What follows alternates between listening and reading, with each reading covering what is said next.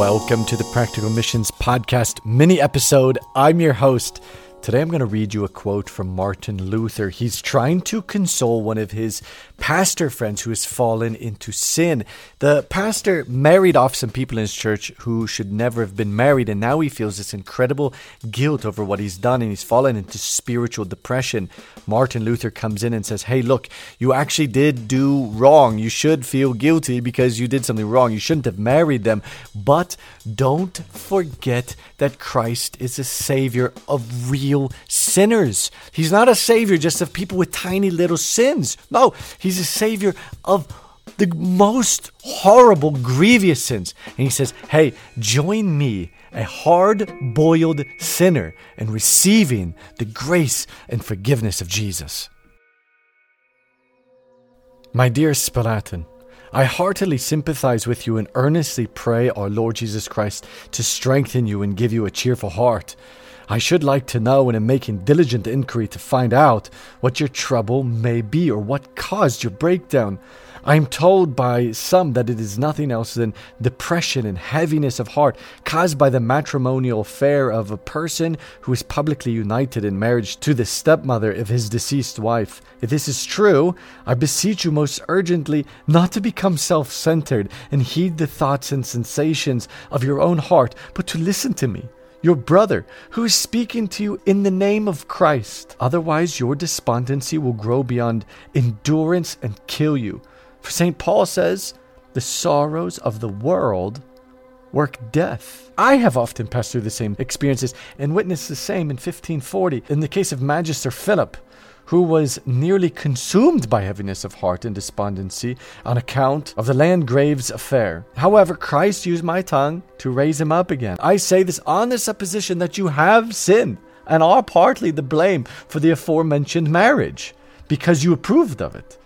Yea, I shall go further and say, even if you had committed more numerous and grievous sins in the present and other instances than Manasseh, the king of Judah, whose offenses and crimes could not be eradicated throughout his posterity down to the time when Jerusalem was destroyed.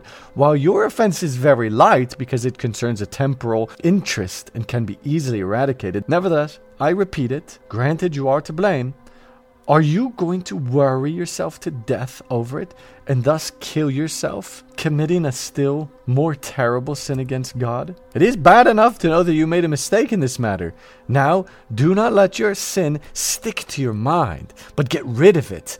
Quit your despondency, which is a far greater sin. Listen to the blessed consolation which the Lord offers you by the prophet Ezekiel, who says, As I live, says the Lord. I have no pleasure in the death of the wicked, but that the wicked turn from his way and live. Do you imagine that only in your case the Lord's hand is shortened? Or has he, in your case alone, forgotten to be gracious and shut up his tender mercies?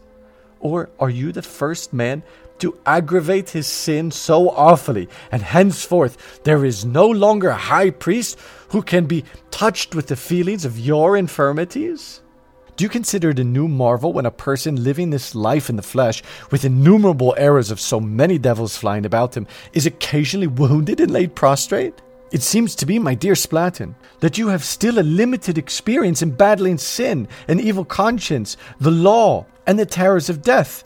Or Satan has removed from your vision and memory every consolation which you have read in the Scriptures. In days when you were not afflicted, you were well fortified and knew very well what the office and benefits of Christ are. To be sure, the devil has now plucked from your heart all the beautiful Christian sermons concerning the grace and mercy of God in Christ by which you used to teach, admonish, and comfort others with a cheerful spirit and a great buoyant courage. Or it must be that before now you have been only a trifling sinner, conscious only of paltry and insignificant faults and failures.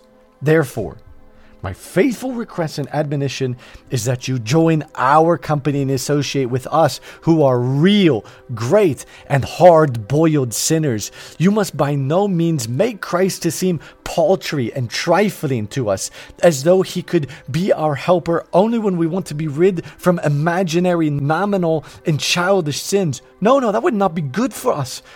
He must rather be a Savior and Redeemer from real, great, grievous, and damnable transgressions and iniquities, yea, from the very greatest and most shocking sins. To be brief, from all sins added together in a grand total.